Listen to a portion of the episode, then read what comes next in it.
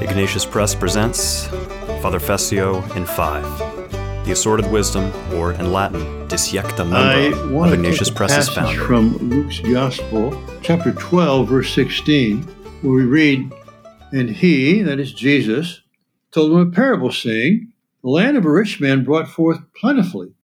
And he thought to himself, What shall I do? For I have nowhere to store my crops. And he said, I will do this. Will pull down my barns and build larger ones, and then I will store all my grain and my goods. I will say to my soul, Soul, you have ample goods laid up for many years. Take your ease, eat, drink, be merry.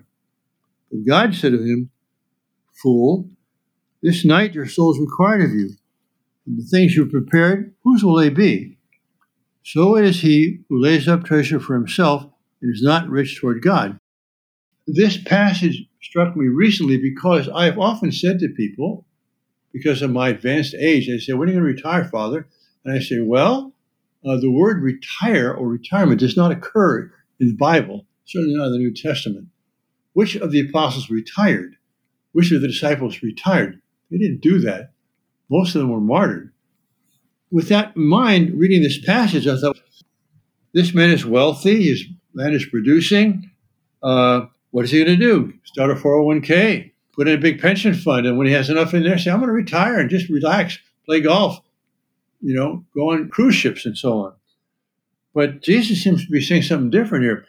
If your land is so fruitful that your barns can't hold anymore, give some away.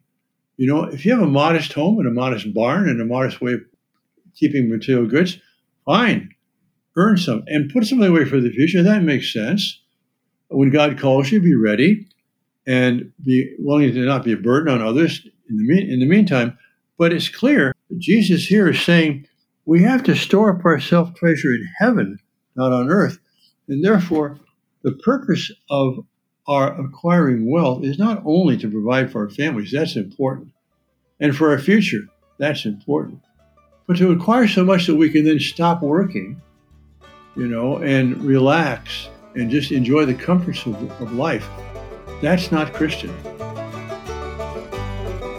Don't forget to subscribe to this podcast if you haven't already, and give it a review. And for books, movies, and much more from Ignatius Press, go to ignatius.com. If you want to help support our mission, click the donate button. Music by Dominic Del Curto.